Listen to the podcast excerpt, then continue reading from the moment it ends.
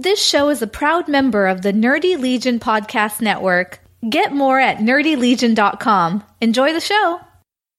Spoiler alert! What Did You Watch This Week is a candid discussion about recent movies and TV shows, and it may contain spoilers if you haven't watched them yet. Listen at your own risk.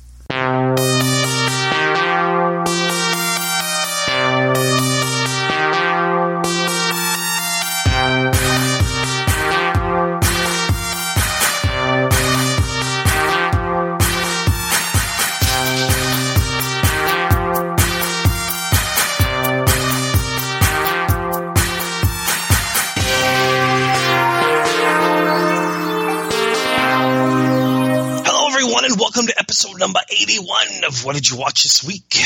My name is Mike. And my name is John. You should have seen the giant hand motions I was just making during that intro, John. Oh, see, I missed out on them not doing a live thing. Yeah, we should do one of those again. Yeah, yeah. We uh, we just got to get the the scheduling right.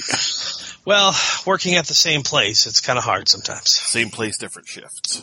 Right, exactly. So, but anyhow, hey, let's talk about some shows and stuff. Uh, so, John, Yes. what did you watch this week? Way too much stuff. Yeah. But I, I think only quite a bit, some of it needs to be talked about. You know, some of it just doesn't need to be talked about. Yeah, we don't need to jump into some great long detail about, like, for instance, uh, the middle for me. You know, um, it's a show I enjoy. It's a half hour. I mean, I'm surprised it's still on. Uh, but I don't know. I like the dynamic of the show. I like uh, the janitor. Was it Neil Gaiman? Uh, I think nope, that's his name. What's nope, his name? it's Neil Flynn. Neil Flynn. All right. I don't know who Neil Gaiman is. Neil Gaiman is Uh, the guy who wrote like um That's right. Yeah. That's right. Yeah. Um, I, I'm, I'm gonna I'm gonna caveat with I work night shift. I just got off shift. I'm a bit I'm on the drowsy side right now. So, uh, anyways, like I was saying, I like the middle. I don't need to delve into great detail. It's a fun show. And It was a decent episode this week. So, excellent. yeah. What about yourself, sir? Well, uh, this was the first week that we got our DC shows back, so why don't we just jump off there? I think it's a good place to jump off on. Um, Monday, Supergirl. Um, she's sad because Mon-El is gone. Yes, and but not just sad, but like bottling it all up and changing personas sad. Yeah, like basically abandoning Kara, her Yeah. Kara side to just be Supergirl. Right, because Kara is weak, and Kara makes decisions with her heart, and Supergirl can just do stuff and get stuff done. Um, visually, I really enjoyed the scenes actually where she was daydreaming, like at the beginning of the show when she's kind of floating in the sky and she's kind of daydreaming about Mon-El, and then later on, I mean, I, I thought you know those were presented really, really well, and it was just kind of like that's just good TV, kind of. Absolutely. Um, excuse me. Um, you know, we Adrian Passard, uh, Pasdar, I mean. Yep. Uh, you know, he introduced us to uh, Supergirl. Is, is he a Supergirl villain in the comic books or just a DC villain? I think he's just a DC villain. I think he's just a dick. But that's Yeah. kind of like how Lex Luthor started off as a Superman villain and became kind of an overarching villain. You know, he's Right. still mostly a foil for Superman, but you know, he's become president of the world. He's he's done some really national uh, nasty shit. Yeah. Well, anyway, so uh, we are introduced to him. Uh, he goes for a power play to take over CatCo while she's off being the president's press secretary. Right. And um, long and the short of it, uh, Lena Luthor, and I'm assuming based on her friendship with Kara and Kara's urging to stop him from doing it, she took the uh, made the power play and taking over CatCo. So she is now the owner. Yep, which is going to be interesting because I kept waiting all last season for her to, you know, do the typical thing in shows and show her evil side or, you know, finally flip over and, and turn on Kara and become Yeah. the Luthor. But she never did, even though it seemed multiple times like they were going to do that. Yeah, say they sort of teased it, but in the end, she made the quote unquote right choice. Right. Yeah. And, uh, and I But- liked that. So I'm hoping that this season we're not going to have to sit here on pins and needles and wonder, oh boy, it, now that she owns CatCo, is she going to become evil? Is she going to? Um, one thing that really bugged me this episode though was listening to her talk and how she had a really hard time keeping her English accent or American accent. Sorry. Oh yes, yep, yeah. Uh, it- you could. It did stand out as Yes. As you were saying. It did stand out from time to time. Yeah. Yeah, she So, had a hard time uncharacteristically. British. But basically, in this episode, Kara and her circle of friends were all worried about her, trying to get her to be herself, even though she was still mourning and grieving, but she wasn't allowing herself to be mourning and grieving. She was bottling it up inside and just fighting crime as a way to try to push those feelings aside. But of Right. course, by the end, she confronts, accepts them, and then tries to be one of the gang again. Yeah, she wasn't being like emo or goth or anything like No, that. She no. was just like, no, I'm taking care of business. She was just sad. Yep, I'm doing what's got to be done. Yeah, she's just basically she's just sad. Yep. And she got very mad because, and, and I kind of got mad too because Jimmy misused the bat signal. Oh, sorry, the oh, Superman watch. yes. Yes. It- because she like- was she, yeah Yeah, he called her to the office to say, you didn't turn in your story on time. She's like, you used the emergency wrist communicator for when you were in dire peril to tell me that I didn't complete an assignment. yeah You did. she me." missed a deadline yeah Yeah. And which so caused she- her to quit Yep. She quit. She's like, no, to hell with this. Now, but by the end of the episode she'd taken her job back after after Lena bought it, the company after Yes. it bought Echo so now, the other thing was we kind of got introduced to the new villain for this season. Not just Adrian Pasdar, but Odette Annable. yes And it was interesting because we got that scene at the end of the last season where the Kryptonian scientist guys, I guess, like dark guys, were sending off something in a capsule and said, you know, hey, you're going to take over the world. And we didn't know how that was going to play out, although it's kind of a ruined thing because all summer long, we had headlines that were like, Odette Annable signs on as new villain for Supergirl. You're like, okay, so I know when I see her. So it kind of took some of the wind out of the sails when you see this Yeah. woman who's just, you know, hey, I've got a daughter and oh, my daughter got trapped and by the destruction wreaked when Yeah. the nuclear stealth submarine was trying to fire on the city and and she some got some superhuman strength yeah. So, you know, if we had never known what was going on, Yeah. then we might have been like, oh, this is cool. You know, is this going to be another Kryptonian or, or what is going on? And we already know that this is going to be a villain. You know, so Yeah. she had her little nightmare and woke up drenched in sweat and we're like, oh, Yep. start of something bad. Yeah, I hate it when they do that. It's like when you have a guest character on a show and they put their name in the credits and you don't see them to like more than halfway through the show. Yep. I don't like that. It, it, it's a dick move, basically. Oh, big time. Hey, speaking of dick moves, uh, on this week's episode of The Flash, or, you know, the season premiere of The Flash, pretty much at the very beginning, Cisco ruins Arrow for us by telling us that he's been working for the last five months with, um, Mr. Terrific there, uh, Curtis and, and Felicity over how to get Barry out of the Speed Force. And it's like, oh, oh, so they did make it off the island. Right. Okay. Yeah. I, there was a, a microbe of doubt, you know, uh, in, in me about that, but, Yeah. um, but some weird, turns out to be killer samurai robot shows up yeah. and yeah. is challenging the Flash. After they put down Peekaboo, which was Yeah. kind of a waste of a villain. Oh, massively. I mean, they brought her back. She had a whole episode last season. Now Yeah. they bring her back for like the opening bit, like before even the the Flash title appears. yeah. They bring her back for the opening bit and let Wally and uh, Cisco and Joe uh, beat her down. That was kind of sad a little. It kind of was. Yeah. Um, but it just, you know, all the return, like Arrow, Legends, and Flash all did something. Uh, they took their season finale cliffhanger and solved it in the opening few minutes of the show. Yes. So it's like, oh, the cliffhanger we left you with all summer long. Yep. Done. All right, let's move on to, you know, story of the week now. Yep.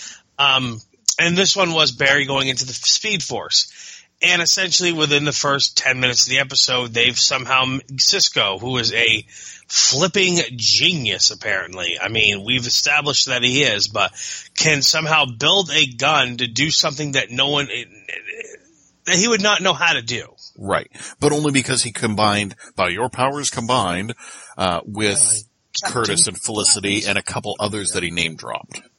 Yes. You know, they all work together in their little think tank in their off time, you know, recouping from island explosions and stuff like that and fighting crime to come up with a concept of quantum physics beyond anything that's on the planet right now. Yeah. So essentially, he builds a gun that he shoots into the Speed Force, and That's meant to stabilize it, stabilize Yes. the prison. and uh, they're supposed to launch something into it that masks that Barry's still there, even though they're pulling him out because we all know the Speed Force is going to collapse without somebody that was in there to stabilize it. Right. Um, so they pull Barry out, and essentially he's all beautiful mind here at the beginning because he's been in the Speed Force and his mind's screwed up. But all it takes is knowing that his sweet beloved Iris is in trouble, and he snaps out of it. I groaned really hard at that part. I did, I did. It was that was the big groan moment for the episode for me because I'm used to this show like causing a problem and solving it immediately and wrapping things up rather quickly and everything. Yep. I'm also Um, even used to uh, Cisco being able to pull inventions out of his ass. It, Oh, it almost seems like yeah. part of his superpower kit, you know? Yep. Um, but yeah, that that was a groan. It's like th- that's how like they didn't even have to hook him up to some machine to slow his brain down or or you know just uh, balance everything or he didn't have to do yoga or you know nothing like that. It was just Iris is in trouble. I'm okay. Um, but yeah, so Now, Barry's back faster than ever. yeah, let's let's point out that that Barry is faster than ever, faster than Wally, Yeah. and so fast that he immediately exploded out of one of those cells. Like, yes. like he blew that up, which that's housed the reverse flash before. Somebody who was his equal, nay, his better, and more powerful than him, faster than him, etc. Yep. And he just blew this, part- he- like he didn't like build up a lot of speed or anything. He just like looked at it, went, "Meh," and it exploded and he ran away. Yeah, he didn't even phase through it or anything like that. He burst through it. Yep. That's So. kind of interesting. Yeah, Um, it'd be interesting to see where he goes from there. Yeah, I'm wondering if uh, this is going to be a problem later on down the road. Like, is he too fast? Or are they just going to be like, nope, it's good? Fair enough question. Um, but anyways, uh, they introduced the villains of the season, correct? Yes, the thinker and the mechanic, I believe. Who we've already established Cisco is probably smarter and more technically savvy than both of them. right. but, uh, Because they build samurais. but at least it's not a speed forced villain. Right. Which is kind of nice. Yeah. I, I can definitely deal with that.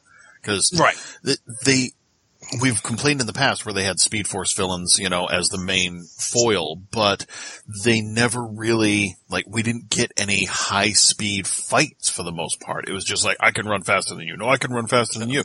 You know, where was the creative use of hand to hand combat slowed down? You know, the, the world around them slows down while they're just lightning speed, fisticuffs and kicking and Yeah. it was just like, let's race. Stop Right. racing and fight. So over on Legends, Yes. at the end of last season, they, they're back in 2017, but there's dinosaurs there. Yes. And within the first 30 seconds, the dinosaurs are sent back to their own time because of Rip's time bureau that pops in. Yep. And this this is one thing that I, I didn't understand at all. Rip uh, at the end of uh, the last season, he basically leaves them with the with the ship, and he's like, "Well, I'm off. I'm gonna the you know the Time Lords are gone. Not the Time Lords, but the Time Masters. Masters. Thank you. The Time Masters are gone. We need you know you guys do your job. I'm gonna you know start something up and." And he takes five years to start up the time bureau and everything, but of course it's a blink of an eye because it's time travel. Um, and for whatever reason, he disbands the legends as opposed to giving them a job. Yeah, he basically at the end of the last season was like, "Oh, I can't teach you anything more. You're the true team, and you don't need me anymore." And now he's like, "You don't need me anymore because I don't need you." Yeah, and he disbands them, and then they, of course, go about their mundane lives for five, six months, or whatever the time period is. And then when, uh, which they never explained how it happened, but when Julius Caesar showed up, um, yeah, it was Caesar showed up down in Aruba or wherever with uh, with Rory, and they try to uh, go tell Rip about it. They go to the Time Bureau, and they're treated like they're big pieces of shit, and Uh, that's yeah. a big joke. And it's like, why would Rip teach? Like, I mean, Rip is the one who's trained all these people. Rip is the one that's established this. He's hired these people. He's trained them. He's found all these people, and he apparently seemed to teach them that. Oh, by the way, the legends they're they're terrible at this, and we need to hate and ridicule them and tell them that they're all pieces of shit. Yep. So I didn't get that at all. Um, no, yeah. no, I didn't understand that. It seemed ridiculous. Um, it, it also seemed rather petty. Like he's he's like, "Oh, Yeah. you guys are finally good enough to not need me. I'm going to go over here. Oh, and I'm going to create a bureau, and the world doesn't need you anymore. So get lost." Yeah, I'm going to diss you the whole time. Yeah. So of course, Yeah, when the he- Time Bureau, yeah, go ahead. he, he basically he pops into the scene, gets rid of the dinosaurs, and takes their ship. He's like, "Nope, I'm taking the ship, and uh, you guys get lost.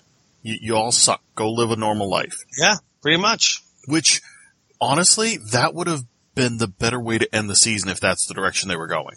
Like, leave that so that when we see, you know, when they pop up the little thing that says six months later, it would Yeah. have been after the summer. So we would have been like, okay, I feel like time has passed instead of, Right. nope. Yeah, no, I agree with that. That uh, if they would have done that layout, um, but of course, once they convince Rip and company to go to Aruba to grab Caesar, he escapes from Rory, and there's a mix-up as to who the real Caesar is, and some college kid in a costume. They grab the wrong people, and then the Time Bureau doesn't believe Rory now that Caesar was ever there because he's just a drunk moron, and everyone else though of course they do because they find like an actual like roman gold coin.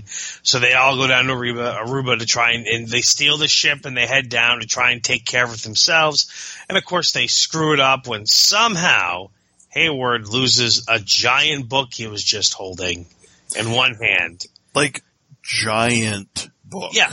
I mean, like a 600 page book where he, like, they're bringing Caesar back. And they're like, yep, uh, the book shows how it's supposed to be now. Let me take a quick selfie with you. And somehow I misplaced a giant flipping book Yeah, the book that was, was just in my hand. the Yeah. book was supposed to essentially be like the newspapers in the Back to the Future movies, you know, Yes. where they change as history changes. So he was looking at the book and he's like, no, look, you know, it, uh, it, it- it's different now. And so then they put Caesar back on his path and they're like, look, it changed back to what it's supposed to be.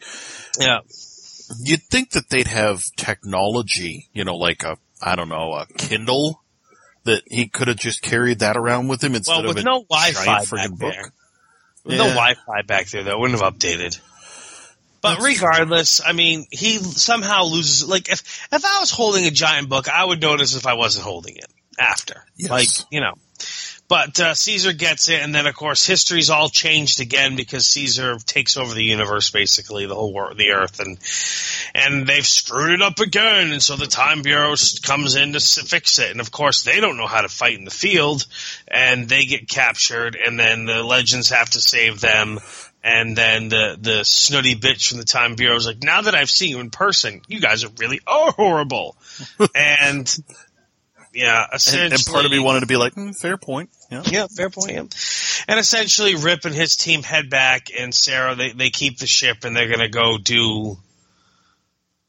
They're gonna go fuck up whatever it is they're gonna screw up, I guess. So we sit here and we talk about how Rip and his time bureau, you know, were assholes. However, on the flip side of that, it's got to be noted that the time bureau seems to have awesome technology. They don't need to Yep. fly around in a single ship, which is a single point of failure, could easily Yeah. break down. They have actual like portable windows. They could just open Yeah. a doorway and then Yes. close a doorway. That's awesome. Okay. Yeah. And, and secondly, there's a lot of them there are a ton of these time rangers or whatever you want to call them. Whereas with the legends, they got what, like six or seven of them? Right. And those people come and go and they seem to be susceptible to like romance and heartbreak and stuff like that. The time bureau is effective. They're efficient. They do the job well. They are just what we need. I kind of am rooting for them over the legends because the legends are, and at their core, a bunch of fuck ups. Yep. And the, the thing I have to say about these doorways at the time bureau open up, it's not just from like, oh, we're in New York City, so we want to be in Aruba, so let's boop, and a door opens up, we can step through in Aruba. No, a boop door opens up, and they're in the Cretaceous period. Yeah. You know what I mean? They don't just travel. They don't just travel from A to B. They travel through time A to B, Yeah. through space and time. Yeah. Instantly. And then again Yeah. can instantly close it. It, it reminds me of that, uh, that one Family Guy episode where they had the quick joke and it said, you know, and now the one time travel movie with a fully functioning time machine. And they were like, let's set this for the Cretaceous period. And they turned it on and suddenly they had dinosaurs and they're like, ah, and they flipped a switch and it took them right back and they're like, oh no, Jeff's gone. No, I'm over here. Oh, okay. Phew. At least we all got back from that. And it was like the end. You know, that's what these doorways remind me of. It's like, okay, we're going Yeah. to go here, we're going to do this, and we're going to come back and close the door and we're done. The end. Yep. Nah. Yeah, that is what it was. And, and And keep. Go ahead. I was going to say, you think about every uh, adventure that the legends have been on, they've screwed it up somehow. Whether it was bickering or fighting or scuffling or Being stupid and yeah, yeah, arrogant or egotistical or yeah. idiots. Yeah. But you know what? Matt Ryan is returning as Constantine for at least two episodes this season. And um, And That- that's just swell. I'm going to stick with it because I want to watch those because I'm a big old fan of Matt Ryan as Constantine. So I am as well. I'd love to see him come back for more than just a few episodes, but hey, I'll take I- what I can get. I'd love to see the, his show return. I'd love to see Constantine have a crossover with Supernatural. That only makes sense. Yeah. You know? It would also be great if they were all in the same universe, but Yeah. Well, they could be. We don't know. Anyways, uh, keeping with the DC universe, let's jump over to Arrow here. Finish out the week here. yep. So, everyone got off the island except William's mom. So now, uh, so now, now, now Oliver's a single dad.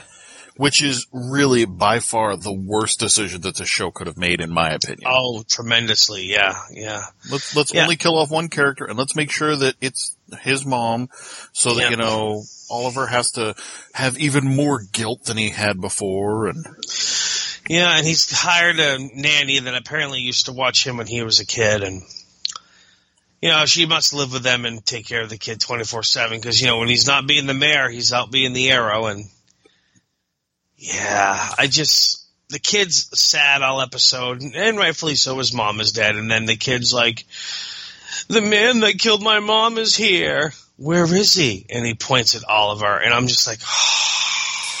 yeah, if they turn this into a, I'm going to train him to defend himself. I'm going to train him to use a bow and arrow, and then then pretty soon the kid's like, oh, um.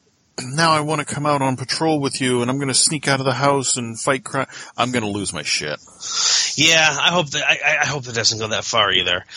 Um, But hey, at least they uh, did away with the flashbacks like they promised. Oh wait, no, they didn't. no, they still had flashbacks. They just weren't flashing back to Oliver's past. They were flashing back to, oh hey, look, uh, uh, Siren's still alive. Yeah, uh, she didn't die on the island like they told us. And let's see her all episode. And at the end of the episode, let's show a flashback of how she was alive on the island and how she didn't die. yeah, So yeah, there's they're still doing them. They're just not. It's not about Oliver being on the island anymore. yeah. or or Shanghai or Star City or wherever. right wherever he back to. was exactly yeah yeah so yeah. It it was it was ridiculous. By the end of the episode, you know, we've established that the kid is here to stay, which again really sucks. I'm really upset about that. Uh, we've Yeah. established that Mr. Terrific has apparently perfected his T-spheres so that they can outrun a missile in flight and reprogram it on the fly. Uh, and we have established that, um, Speedy's in a coma because they don't know what they're going to do with Willa Holland's uh, contract. And there's a picture out there that Oliver is the arrow. Yeah, but that could be easily solved with Photoshop. I agree, and I hope that they do that because otherwise it's ridiculous. Yeah. Yeah, I'm hoping that it's easily fixed with the, with the Photoshop as well. So, anyways, I don't know. I wasn't a big fan of the episode. Um, it, a lot of it was based on Lance feeling guilty over shooting Siren because you know it's it's his daughter on another planet, but not this one, another un- alternate universe or whatever, and. uh he had allegedly she had shot her and it was led to believe that she had died on the island but she did not die she was saved and now she's back uh, torturing them attacking them um, just being villainous Yeah. Yep. So but anywho Yeah, it uh, it was not a aside from Supergirl, it was not a really strong comeback for any of these shows. no i agree with that statement i agree I, I'm I'm hoping that they pick up. Although the previews for the next episode of Flash really made me groan hard, and that was, oh, we're going to show off the new super suit, and it's like the suit is going out of control because yeah like and there's hijinks Yeah, it overinflates and uh, it, like they didn't even show a villain. They didn't even show him fighting crime. It was just literally clips of the suit going crazy. Yeah, yeah, it was. Um, keeping in the DC world, let's talk about Gotham. I forget that that is in the DC world. So, uh, in this week's episode, uh, Bruce brings uh, the the sword, the dagger, the two million dollar artifact he bought, and to a scientist to have him check it out. And uh, the scientist, or the the historian that is, and his uh, his grandson, you know, they they look into it, and of course they discover that basically it says he can use it to kill Ra's al Ghul. Yep. And uh, then, of course, you know, Shal Ghul shows up to get it. The grandson's off hiding with it. He kills granddad. Um, later on, at the end of the episode, Ray kills grandson. That surprised me. Yep. Yeah, that surprised me as well, but I, I also, A, I was like, okay, well good, because they weren't going to have a way to, you know, add Right. another character to this show. And B, it's entirely possible that he'll bring him back with the Lazarus pit and be like, wah ha ha ha. Now you're going to be evil and be on my side. Because now they've introduced that, they're just, Yeah. they're going to do it to everybody. Well, and they also introduced this person that they made into like a human dog that Yeah, Acts I don't like a dog, that- shit that yeah, was. that was fucked. Yeah, and they were they him and his handler were off tracking the grandson and trying to find the artifact and yeah. yeah, Yeah. it was stupid. It was. The majority of the episode. But anyways. Speaking of stupid, Inhumans. Oh my god. So, alright, I understand they lived on the moon. But I also understand that they kept an eye on the Earth. Mm-hmm. but yet they don't understand anything. They understand nothing about Earth. They have no concept of anything or how anything works. They're literally a bunch of spoiled rich brats. All of them. Yep. All of them are. You know? I mean, just from like, um, Medusa, uh, the blonde chick there that saw the, this, Crystal, thank you uh, who's basically like, "Hi, I'm the only human that wants to help you." Oh no, Medusa's just gonna shit all over her the whole episode. Oh yeah, not Crystal. The uh, yeah, the astrophysicist lady. Yeah, the, yeah, he's just gonna shit. She's just gonna, you know, all Dude. the whole episode, Shit Whole on episode. her, hold a gun to her, run off on her, steal her stuff. steal her, steal her laptop. She was a yeah. bitch. Oh, massive. Absolutely massive. Oh, well, she's single-minded and trying to find her family. Yeah, no, she's selfish and obnoxious and disrespectful and rude. And then little princess with her injured giant dog, when the, the guy that hit the dog goes to get his ex-girlfriend who happens to be a vet tech. What a coincidence. Mm-hmm. And then she's just like, why isn't he fixed yet? Why isn't he better? I don't understand the concept of how healing works. Right. Like, If I we just, were in my planet, then things would be different, and he'd be fixed already. Yeah, well, you're not on your planet. Oh, and when she calls her a princess, like, oh, uh, well, why don't you just relax, princess? How did she know I was a princess? I was like, oh, come on. Didn't you want to Why just like slap so yourself in the forehead? Yeah, I did actually. I did face palm myself. I'm like, why is this show so bad? Yeah. Sincerely. And then uh, Ken Leung's character, the one that uh, can see everything and predict the best move, Kar- Karnak, thank you, uh, just wants to cultivate marijuana and have sex with a human. Yeah. Yeah. He You know? essentially becomes uh, a loser. Oh, tremendously. And then just, you know, I didn't. I'm rooting for, like, you know, the bad guys to wipe out the royal family. Yep. Pretty much. You know? I'm like, I see where they're going here. Yeah, I just not not a fan. This was the by far the worst episode. Uh, Up until And- this point, uh, Yeah. you know, the first few episodes, I was, I was like, okay, you know, I can deal with this. Maybe they'll get better. It's growing pains, you know. When this episode hit and I got done, uh, it wasn't even when I got done with it. When I was like five minutes in, I'm like, oh shit. yeah, But then by the end of the episode, I was like, this series sucks. It needs to be done. yeah. I'm gonna finish it because there's four more episodes. Yep. Yep, That's what it exactly. comes down to. And they could have some kind of tie-in to, uh, Agents of S.H.I.E.L.D. Because Right, that'll be exactly. replacing it this winter. But holy crap, what a failed opportunity they had here. Oh yeah, massively. And I guess let's talk about the best superhero comic book show of the the week. Yeah, we, we've The ripped on so many other ones. We might as well do some positive. The Gifted, great episode.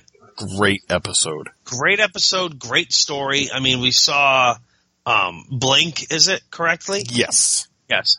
Blink uh, collapsed at the end of the last episode because the, she couldn't hold the portal open anymore. Yeah, she had tried to teleport them miles away and she's not Yes, and it was more than she'd ever done, and she couldn't prepare. And unfortunately, as a side effect, not only did she go unconscious, but she started opening up, you know, random portals. And initially, um, they were able to keep kind of closing them, but every time they leave them open, like the police would see them and bring more units in and remobilize. And Yeah. Um, and so, uh, mom, I can't think of her name. I'm just going to say mom.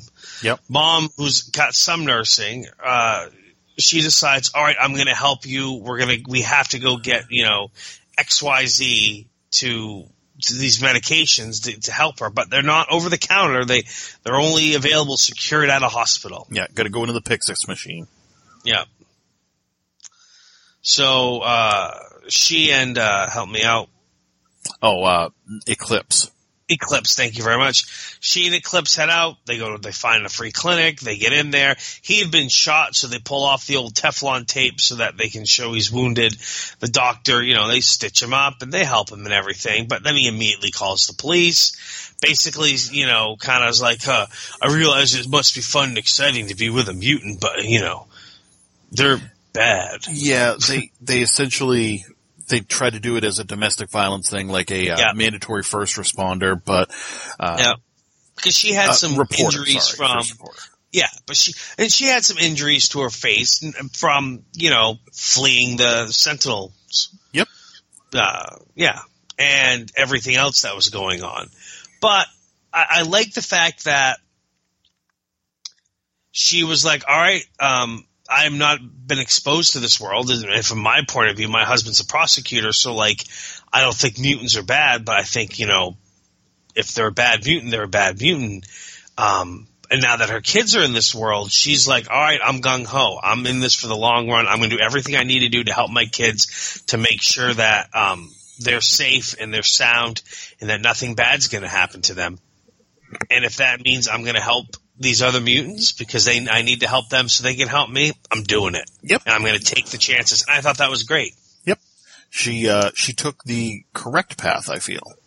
Yes, unlike Dad, who uh, at the end of the episode we believe was shot from the first episode, but when tracked it was a like a uh, tranquilizer gun uh, dart, if you will, Yes. where it just it immobilized his body, and then once it wore off, we basically we get several scenes of. Uh, whose dick is bigger between him and the Sentinel agent? Yes.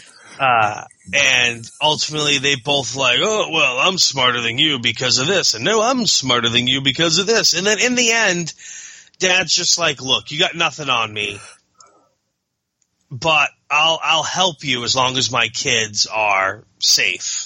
Yeah. And they don't go to jail and they don't get sent off. So he basically, I'll sell everyone else down the river so that way my kids stay safe. So he takes the, the wrong path. Yes. And remember that he was like all tough and you don't have anything on me until they brought in his mommy for Yes. questioning, for simple questioning. Yep. And suddenly he's like, no, leave her out of this. But then he grows a pair again by the end. Yeah. And he's like, well, I've decided you really don't have anything on me, but I'll give you everything you want. And it's just, so there will be a time when they all meet up again and mom will be disappointed in dad because of his actions and choices and they'll ditch him. Yep. It's possible, or he's been playing the Sentinel Services guy all along, and Well- he's going to do the double cross. That you know, could be as pull well. the chair out from under the ring and slap him in the back of the head. Yep, that for- could happen as well. world.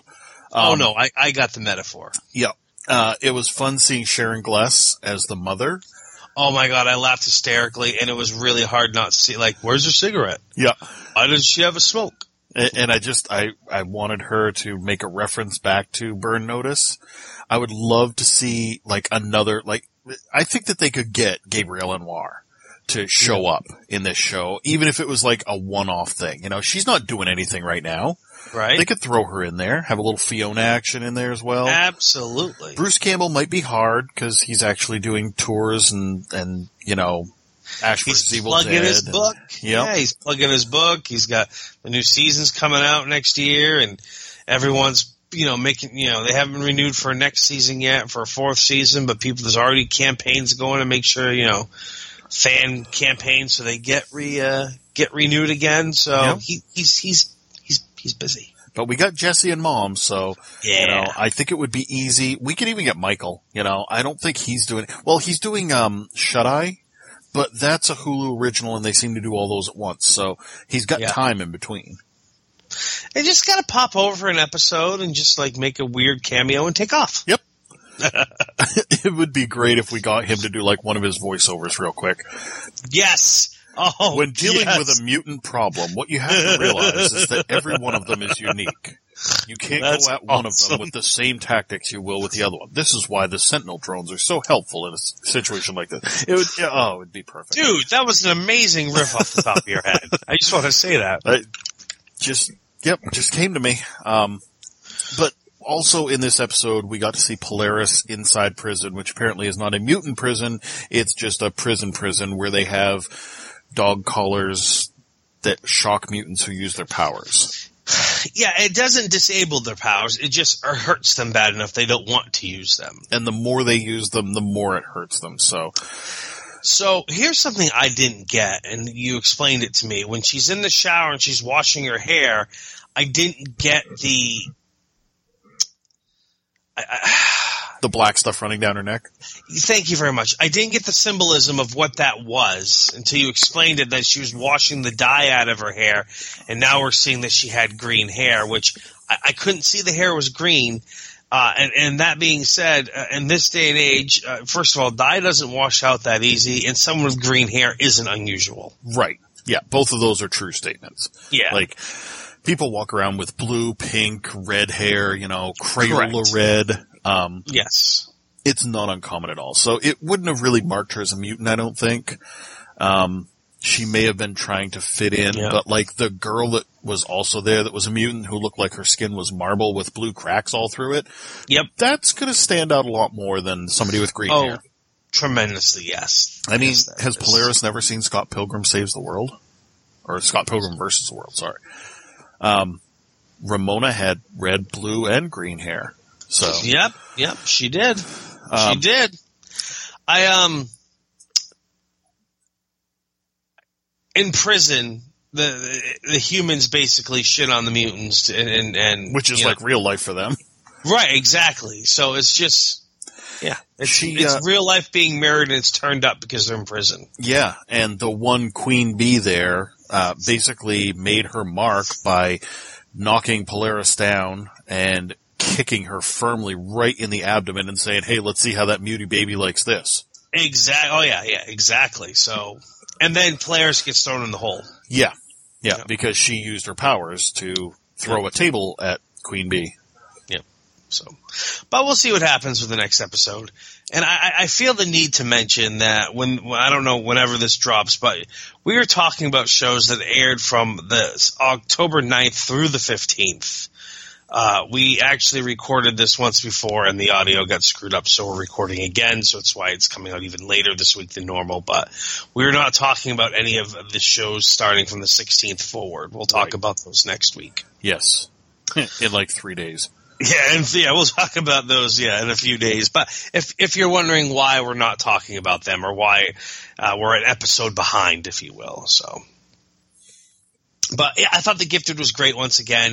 Yes. Um, they're doing a phenomenal job with it. It's really the best uh, X X title that they got going right now um, for the TV because I was not a fan of Legion, I know. Yeah, and I, I still I, loved it, but yep. I couldn't get through it. Uh, you know, I was, Rude was actually bringing that up to me the other day about how you were telling him how you got to check it out, you got to stick with it through, and he's like struggled so hard through first for the through the second episode that he just stopped. He just didn't watch it anymore. So, but anywho, But that being- anywho, that being said, Yep. um, so the Good Doctor.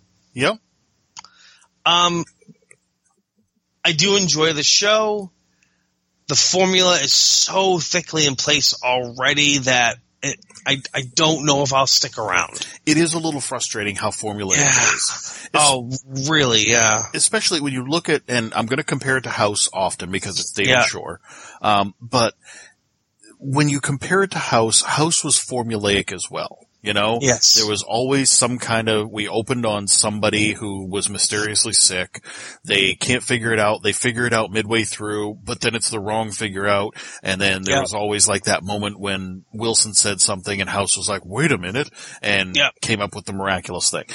But it was it was the in between. Yeah, it was Yeah. the in between times of that formula that were enjoyable. They were um, Yes. entertaining. You know, he was The, uh, the- brilliant but when he- selfish. Right when he worked out in the clinic and he dealt with the the daily patients, if you will, or whatever that weren't the you know disease of the week patients. right, right. Yeah, exactly. There was enough filler in between where it it was great. It's hard with this character to find that same level of enjoyment Yeah. because his brilliance is also uh, comes hand in hand with his neuroticism. Right. Like when I can't think of her name, but the uh, I can't when think the, of any of their names. yeah, either can I. Well, her his name is Murphy, Sean Murphy. That much I know. But when she and him they they head off to this hospital to get this liver for a transplant, and she is trying to talk to him, trying to relate to him, trying to figure out how to get him to open up. And I I, I did enjoy that because you know I mean she's earnestly trying to get to know him. Mm-hmm. And trying to figure out how to talk to him to generate a response. Yep. Um, but of course, you have this thing where they go to get the liver. They have eight hours. They show up. Oh, it's already been out of the body for three hours. So they only have five hours. Oh, the fog's rolled in. They can't fly the helicopter back. So instead of like a 15 minute helicopter ride, it's turned into like a 70 minute plus car ride when they finally get the police escort to take them. Oh, Sean touched the liver and magically found a hard spot, which after determining, they decide we're going to stop in the middle of the interstate off ramp, shut the road down, throw a towel on the back of the cruiser, take this liver that's gonna, supposed to be inside someone's body to save their life, and cut it open to take out this obstruction that's killing it. That's the size of a nail clipping. There was so much wrong with that scene.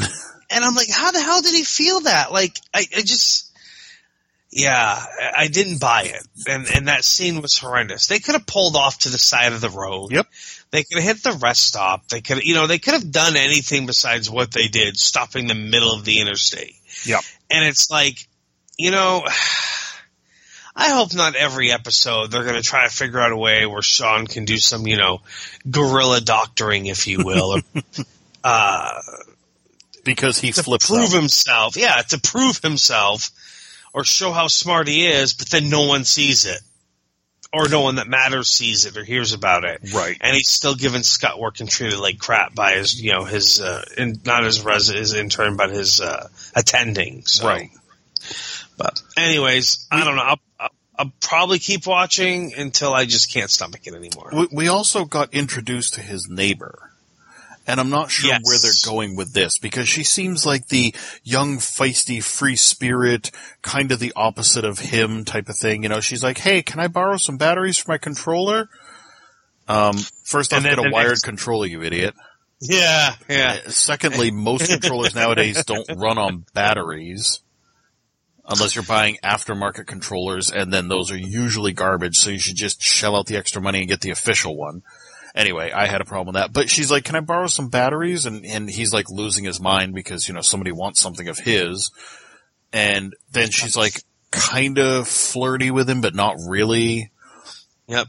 And then, And then- by the end of the episode, he Yeah. shows up at her place and is like, I'd like my batteries back, please. You took my batteries and now I would like them back. Yep. And she gives them back, you know, to her Yeah. credit. She's like, oh, you're right, sir. Here's your batteries. Please do not call the police on me. Yeah. Uh, I'll be interested to see what they're doing with that. Like, are they going to try to make this a love interest type of thing? Or are they going to try to have her be like what that female doctor was doing and like relate him to the real world? But she'll figure it out faster for some reason because her little brother had autism or whatever. Right. Yeah. Yeah. Anyhow, moving on.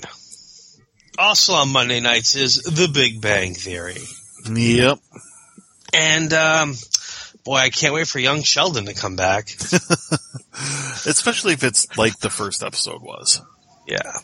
I don't know. It's just, The Big Bang Theory is what it is. It's not thrilling me. I don't even really recall what the episode was about. If, uh, gun to my head. I, I, I just remember that it was Raj and Stuart both Oh, trying yes, to hit on the same yes. woman and the the same joke that they've reused multiple times per season. And it's just it's been beaten to death. Give it up, guys. yeah. Stop that's trying right. to make these guys like desperate, horny, womanizing. See, you well, know. yeah, that's exactly what they've made them into be. So, Yeah. Speaking of uh, relationships not working out, Lethal Weapon, Lethal Weapon. What a great, great show. episode, great show. Uh, and this episode, Palmer and Riggs, they're going to make a go of a relationship. Yep. They very quickly realize that she wants things that he either can't or won't or is not ready to give her. Right. And instead of trying to see if it's going to work and sticking out for the long run, she just turns tail and leaves. Yep. And, in a very Now- sad way too. Yes, and, and in a way, it's based on how he reacted to her as well. So he has some of the blame to carry. Oh, absolutely. Yeah. But both of them are kind of in those places right Yeah. now where they thought they could do it, but they can't really. Yep. And they're not communicating well. That's for sure. Right. Um, this episode, essentially, the long and short, it's a, a pop star who some guy gets out of prison, and it's like, oh, he's been stalking and harassing her, and what it is is it's her ex boyfriend. Uh, she got into a vehicle crash. Someone died. Uh, he took the blame, saying he was driving, not her. So he got charged with a manslaughter and went to prison for whatever it was, seven years, she, four to seven years. She was supposed to keep in touch with him and this and that, and Take care and of she didn't. Yeah, and take care. And she didn't. And so now he's out of prison. He's like, "Look, bitch, I just went to prison for seven years for you. You're, you're going to hold up your end of the deal." Yep. And um, yeah, so that's that's basically what it was about. Yep. This episode, but uh, Yeah. It, it's a good show. I still yes, enjoy it a lot. great show. Yes, absolutely. As as do I. Riggs is, is apparently not quite as good off as he thought. Know, Nope. he's, he's not at a strong place in his life and relationship type thing as he thought he was. So, Yeah, and and and we see that we see him go kind of reverting a little bit back to his, uh, you know, his uh, crazy erratic lifestyle. So, right. But yeah, Love it. I do. I, I'm a big fan of it, and and I'll tell you what another show I'm a big fan of, and for me, this is Mike. I'm so shocked how much I enjoy this show this season, and it's American Horror Story Cult. Oh, yes. And this episode was phenomenal. So it's it the best episode strong. of the season. It is staying strong. Yeah, it really is. I mean, this episode starts out making you think one thing, and then by the end of it, you're like, holy shit, I didn't see that coming. And I'm just gonna say it. The first three episodes were a little slow. Episode four starts picking up steam, uh, starts picking up steam, and it just doesn't stop. I mean, I'm really, really enjoying it. I think it's my favorite uh, season of uh, American Horror Story yet. Interesting. and I don't like cult related stuff like the show The Path. No, I know really we talked don't. about this. Um, but that is like almost like a political cult. Okay. The Path is. This cult is more like the following cult, more like a I'm effing crazy and I'm going to make you do wild and crazy things to show that you love and support me. And and the followers are like, okay, I'll kill people, or I'll kill myself, or I'll do this, or you know, um, yeah, it's it's solid. It's solid. I'm I'm actually excited to watch this week's episode. So Nice. Yeah. I, I may any- I may check it out if I get a chance. you got anything you want to chat up? Uh, something you're watching that I don't watch? Uh, not particularly. All right, The Blacklist. Yep. So this is this is a decent episode. It's it shows Red um, rebuilding, you know, his his empire some more by getting a hold of a plane that he now owns, well, that he's now acquired. Yeah, Doesn't have any commandeered. fuel. Doesn't have any fuel. Doesn't have a pilot. Yep. But he's got himself a plane. That's right. Yeah, and you know he kind of gave the FBI a twofer in this one. He got him a you know an African drug uh, drug uh, sorry gun runner Mhm. and a uh, a big old insurance fraud lady that where they were they were forcing the police to uh, shoot people. It was a really weird, convoluted scam. Like maybe if I was bigger in the financial world, I'd be like, oh ho ho, they really nailed this one. But it just seemed like it was really kind of convoluted. Essentially it's this company that would buy up someone's annuity. So like say you won say you won the megabucks or the, the lottery and you were going to get, you know, uh, 200,000 a year over the next 20 years. Well, this company buys your annuity payout from you and gives you a big lump sum not equal to what you would get and then they collect on your annuity every year and, and they've given you your money. Right. Uh, but you need to be alive for them to collect on that annuity. And if you die, then they basically lose out on it. So what they're doing is, is when they find someone that may be terminal or there's something wrong with them or whatever, uh, they take out a big life insurance policy on them. Basically, so that way they'll still recoup their money that they would have gotten that they lost from the payout because the person died and instead of being like you know the the 200 400,000 or whatever it is that uh, they would get left sorry get uh, from the payout it's like 5 million so it is suspicious It's suspicious. It's also convoluted. very convoluted yes and of course they solve it and uh, Still have no idea what the gimp suit had to do with anything. Yeah I don't get what the gimp suit has to do with that at all either but it it was there It was weird too. it certainly it was there It was a gimp suit where he was strapped in spread eagle and had some weird kind of hot water bottle strapped to his mouth that he had to breathe into. Yeah, I don't. Yeah, I don't. I don't get it either. But Yeah. Regardless, it was uh, it was a good episode. It's a fun episode. It's fun watching Red rebuild. It, it was fun too watching the troll character, that guy who's like, he, his arms and legs aren't quite the right The guy that size. works the DMV. Yes, and Yeah. Red's always bullied him in the past and just like Yeah. stormed in and been like, he's like, I'm busy, and Red's like, no, you will work for me, blah blah blah. And then this time, Red's humble and has to sit there in the DMV waiting room with all the plebeians, and the guy's like, nah, come on in. You look Yep. so miserable out there. I'll take care of you. Ha ha ha. Uh, Ressler's being blackmailed by the Fixer.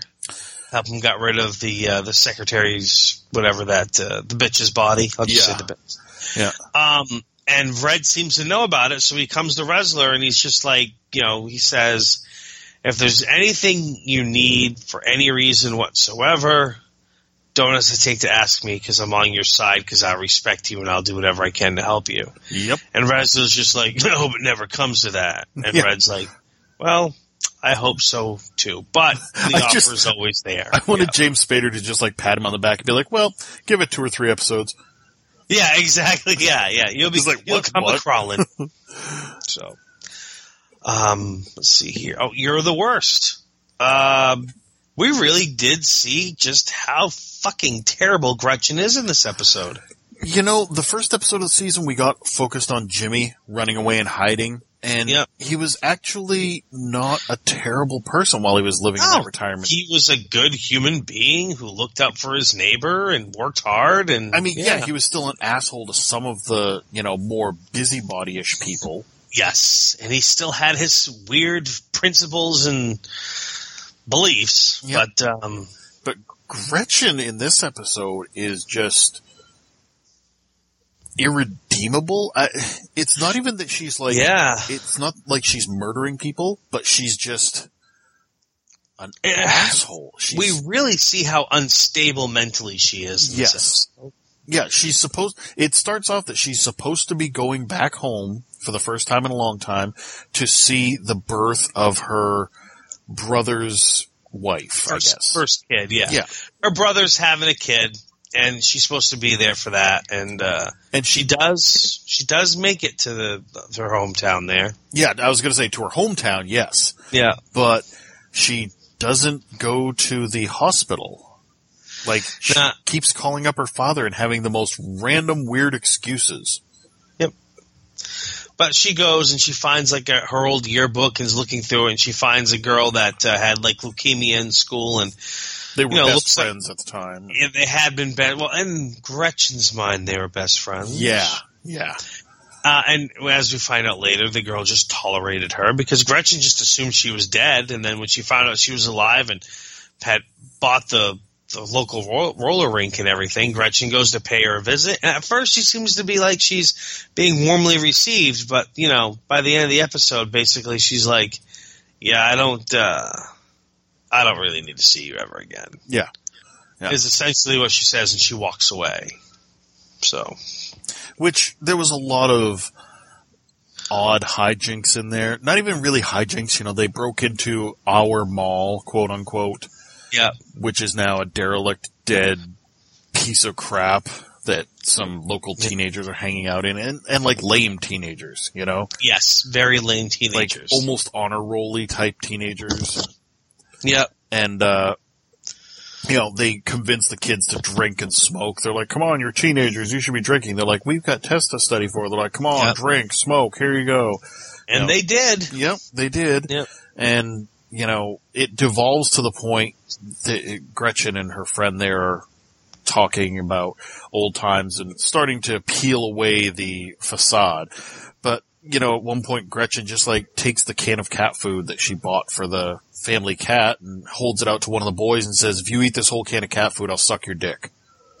And he devours it. yeah yeah like in Yeah. desperation like Yeah. watching him take his fingers and dip them in there and like shovel it right into his mouth and then he shows her the empty can and her friend's like well you made a deal Yep. And then Gretchen actually starts undoing this kid's pants, and everyone's like, holy shit, she's going to do it.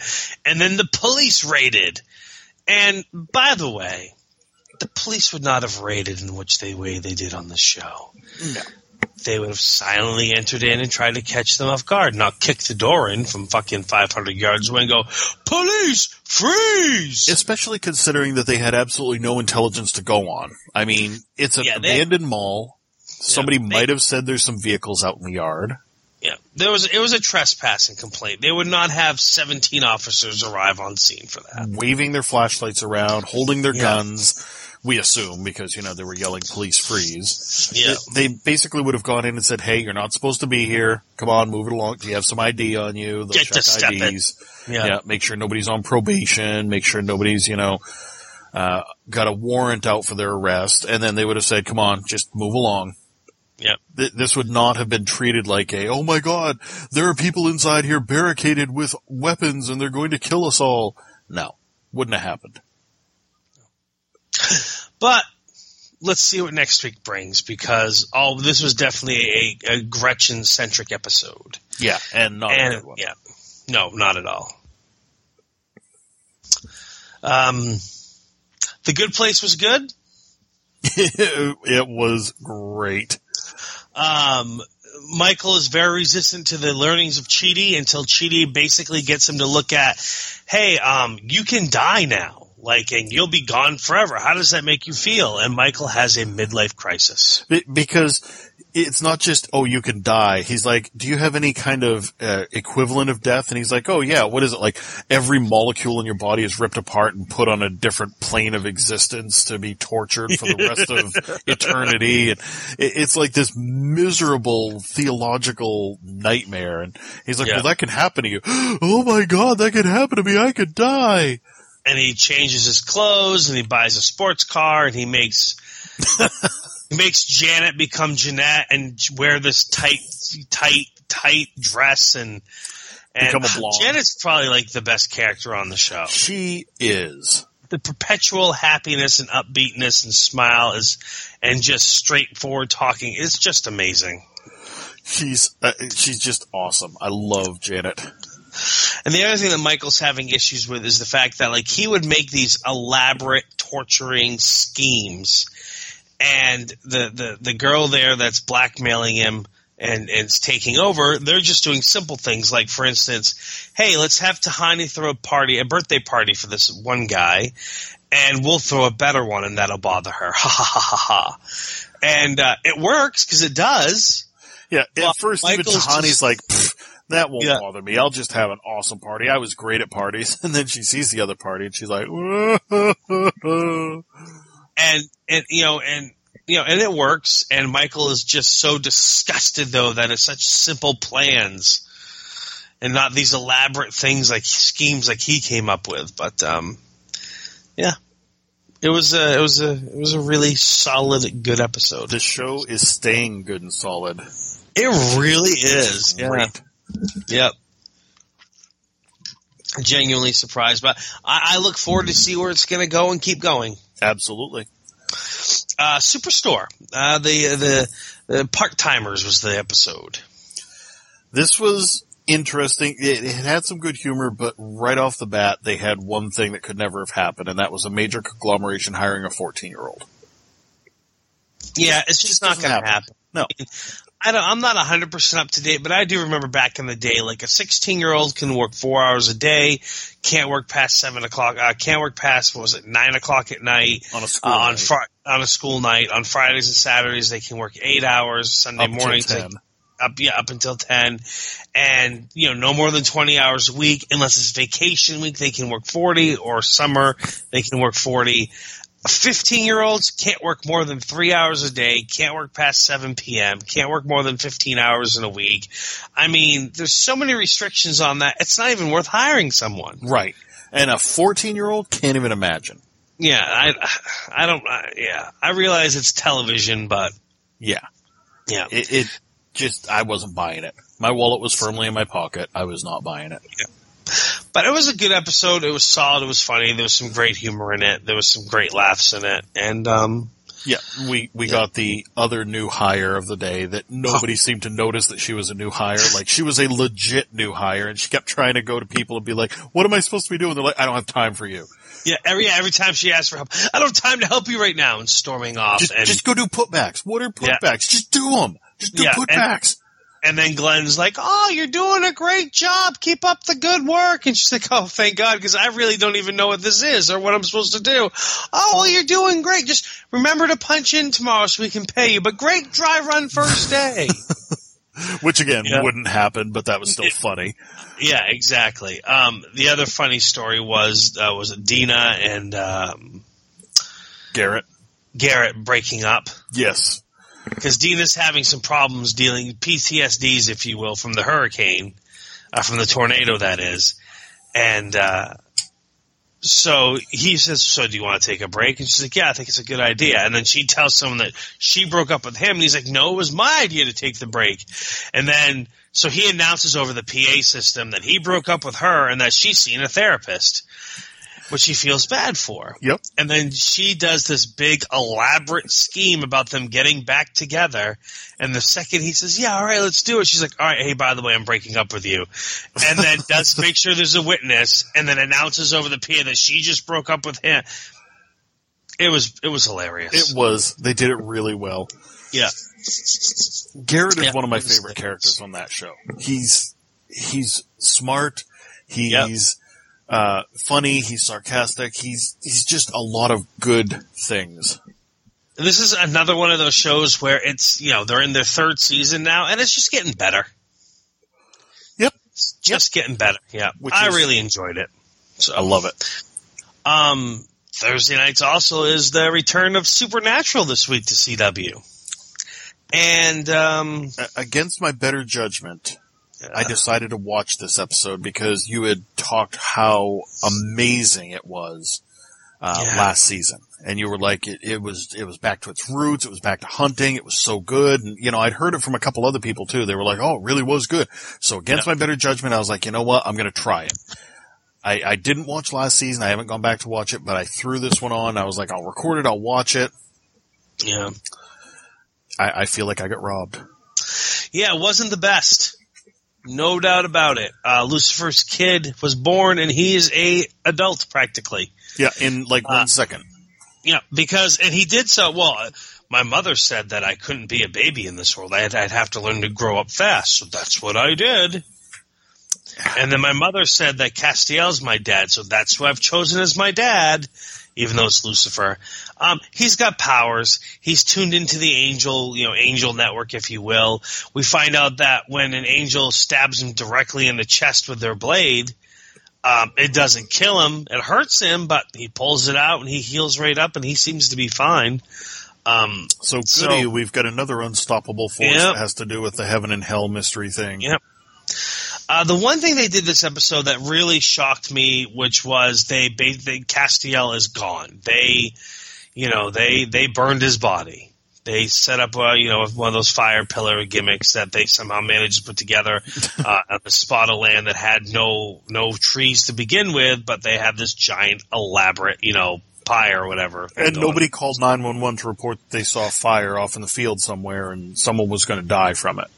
Correct. Yep, no one did. So maybe they had a permit. I don't know.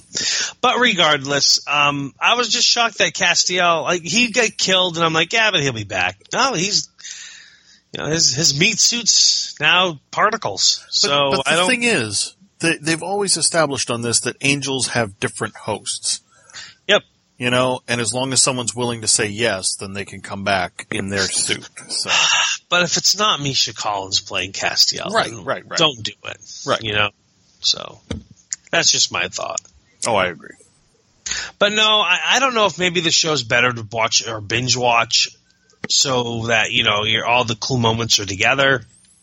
That could be part of it because that's how you watched the last season. And It was how I watched the last season, but I- I'll watch episode two this week. It's on tonight, Thursday night, uh, the 19th. So I'll, I'll watch it, it's, you know, and uh, just see where it goes from there. And uh, if you don't want to watch it, that's fine. I'll let you know if it's uh, worth checking out or not.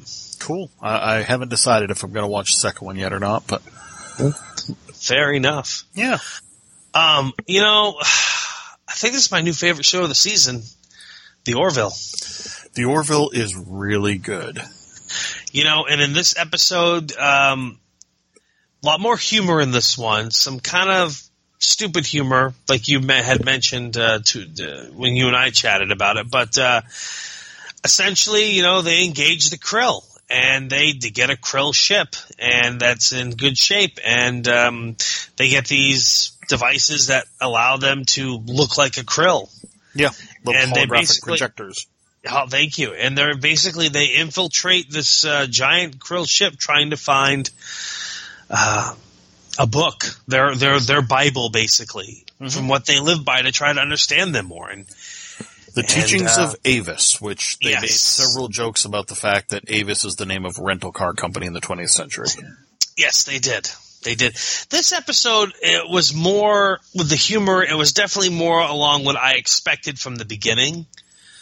Yes. episode one, and um, I actually I hope they they they move away from all the uh, that type of blatant humor like that. Yep. It, it was not like gross, but boy, it No. really took me out of a lot of it. It made this Yeah. my least favorite episode so far, just because it was so ridiculous watching them try to fit in and the fish out of water scenario, which we've seen played out in a million other shows.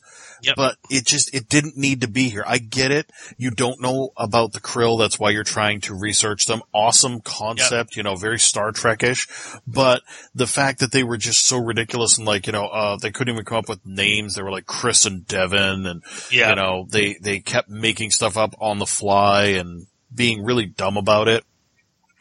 I didn't like that. Yeah. Yeah, um I agree with you.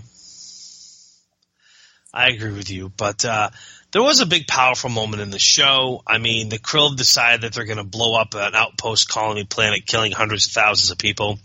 And so, uh, the captain and his first mate, they, uh, because of the Krill's pasty white skin, because their Earth, their planet, filters out 90% of the sun's rays, so the sun is basically, they're space vampires and the sun will kill them, at least burn them severely.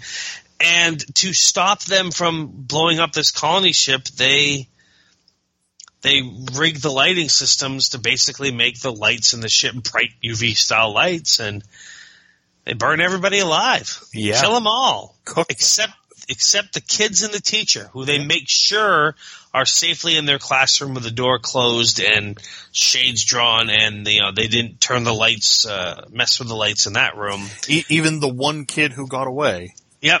They found him and got him back in time. And then you have that powerful moment at the end where the teacher says, Why didn't you why did you save the children? And he's just like, Because they're just kids. You know, they're not my enemy. And she's like, oh, You think they're not your enemy? They're your enemy now after they saw what you did. And it's just like, Yeah, they probably are. Yep. So I don't know. I, it, my least favorite episode, but I still I still thought it was great. Absolutely. So It's still a great Uh, show and I'm, I'm surprised each week by how much I enjoy it for the most part. yeah, yeah, me too. And uh, I I just I look forward to watching every episode. So yeah, it's good stuff. Yeah. Um, I only got one more show to talk about myself. Well, actually, technically two. Uh, w- w- do you have anything else besides Mr. Robot? Uh, this is us. This is us. I we I have not watched it yet. Uh, with my schedule and, and and the wife's schedule and everything, we just haven't had a chance to sit down and watch it. But was it was it good? It was good. I'm just gonna leave it at, it was good. Okay. Cool. Uh, we'll most likely we have I have uh, Friday Saturday off this week, so I, I feel like we'll definitely get it done uh, this weekend. Catch up uh, both both episodes that we have in the can there, or I mean uh, in the queue. So Excellent. Um, I watched Mindhunter, uh, the Netflix original series, 10 episodes, and it is based on a novel by John Douglas and Michael Olshaker, and it's about how they took the existing behavioral analysis unit and grew it, expanded it, and made it what it is today. Uh, basically, you know, criminal minds. Um, and they did it by interviewing serial killers to learn what they did, why they did, and to establish different, uh, to establish a guideline or a guidebook of who these people are, the categories they fit into, why they do the things they do, you know, uh, how they can use this to help see others and find others. So basically they did it to create a Facebook quiz. Basically, yeah. Which type of So- serial killer are you? It is very so the the authors of the book that it's based on. I mean, this is what they did, and so the show is based on their lives. So it is kind of a true story, Mhm. um, which and but it's it's loosely based. Okay. You know, there's definitely some, like the names have been changed of the agents. They're not you know playing you know like the the main character's name is Holden. You know, it's not John or Mark. Um, but the characters in the show are represented by characters in the book, and their names have been changed and this and that. And um, so essentially, like I said, the show is, takes place in 1977. It's about these FBI agents who band together and they end up interviewing serial killers, and and it's ten episodes. They average about 45 minutes to an hour, except one episode's only 34 minutes long. And there's a lot of talking. It's not a lot of action. Uh, mostly talking. Uh, they're not really. I mean, they're they're investigating a couple cases, but it's not one per show. You know, they're kind of spread out. There's uh, an overwhelming storyline that is never addressed because apparently back six months before the show even debuted back in April, they renewed it for a second season. So they're teasing, uh, like, I guess the main villain, if you will, in the second season all through season one, but it's, he's never addressed. It's just, yeah. So that was kind of weird. Interesting. There's a lot of dialogue. There's a lot of talking, and there's some scenes that are written really well and come off great, and there's others that don't. Hmm one of my biggest issues is the main character has such a soft talking voice that even when he raises his voice, it it doesn't actually get louder. Okay. And it's it's kind of annoying and I had to struggle through a couple episodes listening to him talk because like yeah, and then all of a sudden in the last episode he just like uh, like something happened and his and his character flipped a switch and all of a sudden now he's he's still talking in that monotone voice but you know he's you know I I he's trying to relate to the serial killers to get these to get, get these confessions. So he's saying things like you know to the the kid that the guy that uh, raped and murdered a 12 year old like I can understand. I mean I mean, she, she probably thought she was older, right? And he's like, well, you know, age of consent's 14. Yeah, so there you go. I mean, it's not your fault she looked like she was legal age. And she talked to you, so she obviously wanted you. And it, it gets more filthy than that, but I mean, like, nine episodes, this guy doesn't talk that way. Now all of a sudden, episode 10, he's, yeah, he's talking in very, like, vulgar ways, but he's justifying it because it's how he's getting these, these killers to open up to him and everything, so. I don't know. Yeah. Um, so, do you I recommend it? I can't give it a hard push. I can't give it a hard sell. No, I okay. can't. I know I watched all 10 episodes, but I think I just kept waiting for something to happen, you know, but, um, I don't know if I'll bother to watch season two when it comes out next year. Interesting. Okay. Yeah. So. Yeah, I had seen the previews for it and my thoughts Looks were great. kind of along the lines that you had said, you know, oh, yep. great idea, but boy, how are they going to make that like interesting? Because like you said, you know, they're establishing this bureau by interviewing yes. people. So they've already been caught. They've already yeah. done the crimes. They're in jail. I mean, this is not hunting them down and trying to figure out, you know, what makes them tick so that we can find them. This is like. I mean, they do aid local police a couple of times with cases of looking for these killers or trying to figure out who did it. But yeah, for the most part, what you're saying, yes, you're, yeah. Yeah. I don't know that I'll check it out. There's so much dialogue because it's like, we're going to establish this. Well, I don't like the way you're doing it. Well, that's too bad because I started this. Well, we're working as a team together on this. Well, yes, there's just a lot of like talking things out between each other, you know, the, the team that's put together to, to work on this and everything. So, right. But anyhow, moving on, Mr. Robot. Mr. Robot is back. Yeah it was, uh, I was, I was really happy to see it come back. Um, as the episode started off and progressed, I was not that excited. Like the first half of the episode, I was like, all right, this is okay. It's not bad. Yep. It wasn't bad, but it wasn't really grabbing me. It, it was yep, kind of slow. Uh, but the second half more than made up for that. Uh, it, took a shift. It took a twist that we've never seen with the whole character, or characters, I should say. Yes. Um, and it was really refreshing because all this time we've seen, you know, Elliot and Mr. Robot. Uh, we know that it's a facet of his personality. We see Christian Slater having arguments with him. You know, we got that one scene in the first season where he was like, quote unquote, fighting himself, you know, doing the fight yep. club kind of thing. Um, but this was the first time that we actually, we got to see him in place of Elliot. Yes. And, and the way it was acknowledged too was just like, damn. Yeah, it was so cold and calculated and Yep. basically Angela, you know, Elliot goes to Angela and he's like, Hey, I need you to help me because you're the only one that knows when it's him, not me. And she's like, Yep. okay. And then he falls asleep and wakes up as Mr. Robot. And Yep. she's like, we've got work to do. And she's like prepared. She's got like Yeah. uh, an injectable solution in case Elliot starts to wake up, as she says. Yeah, because she's very prepared and she's part of this team and this plan and she knows that Elliot could screw it up. And, you know, Christian Slater is just like, well, like, how do you know you're talking to me? And he's like, because Elliot won't look me in the eye. Yeah, he always looks away. Yeah, he always looks away and you're not looking away.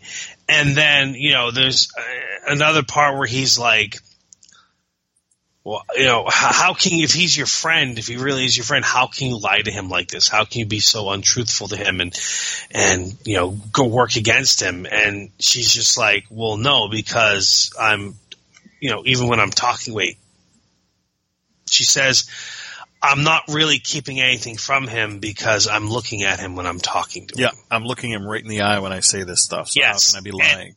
and it cuts to Elliot as Elliot, and then it cuts back to Chris. So it's just, it was really well done. Um, It- that that whole part, and I agree. The first half was slow, but the first half did introduce us to a new character that is awesome. awesome. Yeah, Yeah, the the I don't even know. He dresses and talks like a salesman, oh, But- that's yes, but he's he seems to be like a facilitator, a fixer, yeah. um, he is. man. He's like Harvey Keitel's character from Pulp Fiction. yeah, you know. Um, but the the the opening bit he has where he's at this place, this restaurant, and he gets like the final stamp on his card, and she's like, "Oh, and on your next visit, you get a free shake." He's like, "Well, I'll take it right now." Well, no, sir, it doesn't work that way. It's your next visit, and this the whole scene with him trying to establish, you know, what time quantifies a next visit. Do I just walk outside and come back in? Do I have to go all the way home? It was hilarious, it was absolutely hilarious. I loved it. because I've lived through that. i I know Oh, you have as well. I've been on both sides of the counter on that one. Yep, Yeah. yep. The video store was always big for that. You know. yes, it was. Yeah. Oh, look at that. You've earned a free rental. Oh, can I go? Oh, well, give me the free rental. No, no, no. That's not how it works. Or, or at Linens and things, you know, it would be like, oh, there's a promotion here where if you buy this item, then you get a $10 gift card. We'll put it towards the item. Well, no, I can't do that because you have to actually pay for the item to get the $10 gift card. Well, what if I return the item and then rebuy it with this gift card? Fuck off. No, if you return the item, you lose the gift card. That's right. It's a promotional item. Just take the $10 gift card and come back another time because that's the whole reason we did this. Yes, exactly. The whole scam is to get you to come back in the store. Yeah. Okay? Don't you understand how this works? Spend more money. Marketing, bitch. Um, yeah, it was it was a good episode. Like you said, first half was slow, second half really picked up. The big, you know, reveal of Angela knowing when it's Christian Slater, knowing when it's Mr. Robot, or knowing when it's Elliot. That was super cool. It was super cool, super creepy, and also like adds a whole new level of Oh. deviousness to her. It really does. So that really kind of drew me in. Yeah, she's been working with the Dark Army. She's been working with all of them to bring them down. Um, Yep. There was a very interesting uh, piece because, of course, the episode starts where the last one left off, where he gets shot, you know, by Yes. Tyrell, and uh, he recovers, of course. Otherwise, we wouldn't really have a show. Although you never know with this show, we could find out that this whole first half of this season is a hallucination while he lays in a hospital bed. Oh, or Never while he, or the end of the episode is going to find out that it, the whole, the end of the season is a, a whole elaborate, uh, it's what's flashing before his eyes as he's lying on the floor dying. Yeah, exactly. Um, but there was an interesting part there where he basically, you know, owned up to the fact that he started this all. He said, fuck society, and he, uh, initiated the crashes and the power outages and, you know, cause right now the world's kind of, or, or at least that area of the country Yeah. is kind of at a standstill. Like they don't have power. They're all living with like candlelight and stuff like that. And, um, they, uh, they're rioting the streets. They had to switch over to e-coin as a form of currency. And, um, he recognizes that he is responsible for this and he thought that he was just sticking it to the man, but he's actually screwed over everybody else. And then it goes pretty political and he starts talking about how like he set up everybody to be okay with complete, you know, uh, craziness and to rely more on fear than uh, Yep. security and stuff like that. Yes, and it starts intercutting with clips of today's media, today's uh, world events, because this show has always tried to remind us that this could actually be happening right now. Yep. Yep. So last season, you know, they had President Obama actually saying, uh, Oh yeah, F Society has launched these attacks and blah, blah, blah. And they did it in the intro. They you know they replayed that in the intro this week too, Yep. or the previously on. I mean, yeah, it's it's it's a great show. I'm really glad it's back. Um, I'm looking forward to uh, looking forward to this week's episode. Absolutely. me too. Glad to get back into some good mind fucking. yeah. Uh, so I don't have any more shows to chat about. How about yourself? Nope, no, I'm good. I did not get any movies in. We watched uh, Teen Wolf as a movie, uh, family movie night, a 1985 version with Michael J. Fox. There was a bunch of stuff I remembered, a bunch of stuff I didn't remember. Um, stuff that happens in the movie they wouldn't have happening today, like the homophobia and other things. But um, eh, it was fun to rewatch. Nice. Yeah. So I've seen Got that movie me. so many times that it's been a while since I've seen it. That's for sure. I didn't watch any movies either. But I'm okay with that. I, I do intend to check out The Babysitter at some point.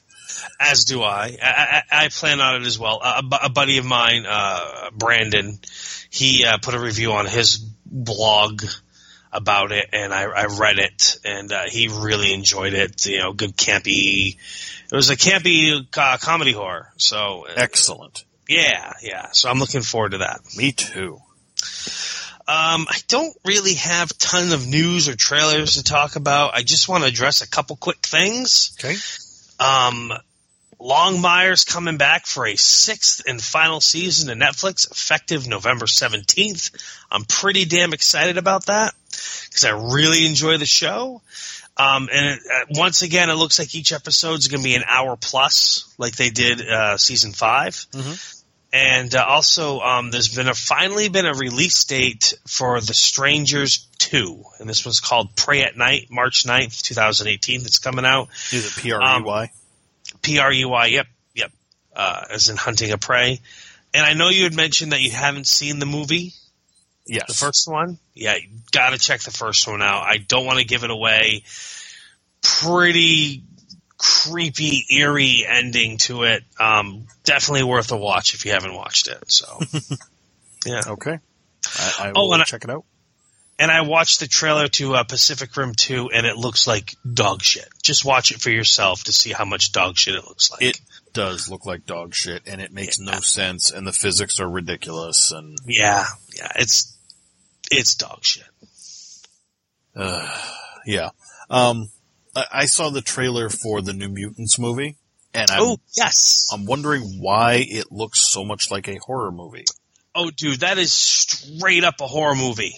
If they hadn't put New Mutants in the title, I would never have known that this was supposed to take place in the X Men universe. Either would have I. Either would have I. It, it looks like a, a horror movie set in an asylum. And that's, that's basically Yeah. a horror movie in an asylum. Done. Yeah. It, no, you're absolutely right. So I'm not sure why they're going with that. Um, that's, that's like an episode of a show. Could be a horror theme in an asylum, but I can't picture like, this is how they're going to introduce these characters as Yeah. a horror movie. Yeah, it's it's definitely a weird take. Uh, well, compared to the other, you know, like comic book movies we get. But um, no, I don't know. I, I'm not convinced. Maybe they'll have a second trailer that'll make it look awesome, but as of right now, I, I could miss this one and not be that upset. There you go. Um, and I also saw the preview for uh, Black Panther, and I was sorely disappointed by the fact that it had rap music in it. Mm. It, it is not. I, didn't think that this was going to be a movie that was all about Black Power and such. A black exploitation flick. Well, yeah, It, it just, it really felt like they were going for the, you know, hey, let's make sure that everybody knows that all these people are African. Well, how about we just do like traditional or how about we Yeah. do cultural rather than, yeah, we got to get some gangsta music on here. It kind of diminished it for me. Took away from it for you. Yeah, it really did. That's too bad. But I'll still check it out. It's the Marvel Universe. I'm sure it's going to Yeah. be awesome. I loved his character in Civil War. So As did I. So, which is surprising that they'd introduce him in that way because he definitely, well, I say in that way, but he's already been established and introduced. So, Yep. whatever, whatever. Yeah. And I think that's about it. Cool. All right. Well, I, I guess that's the show this week. Again. Again, for the second time. Uh, um, questions, comments, whatever, reach out to us. We're on the, uh, the, on the social media platforms. On the Facebook, the show is at What Did You Watch? And on Twitter, the show is at, at What Did You Watch? And I'm at Superstar Mel. I'm at the Quantum Geek, G33K. And, uh, thanks. Thanks everybody. We'll talk to you next week.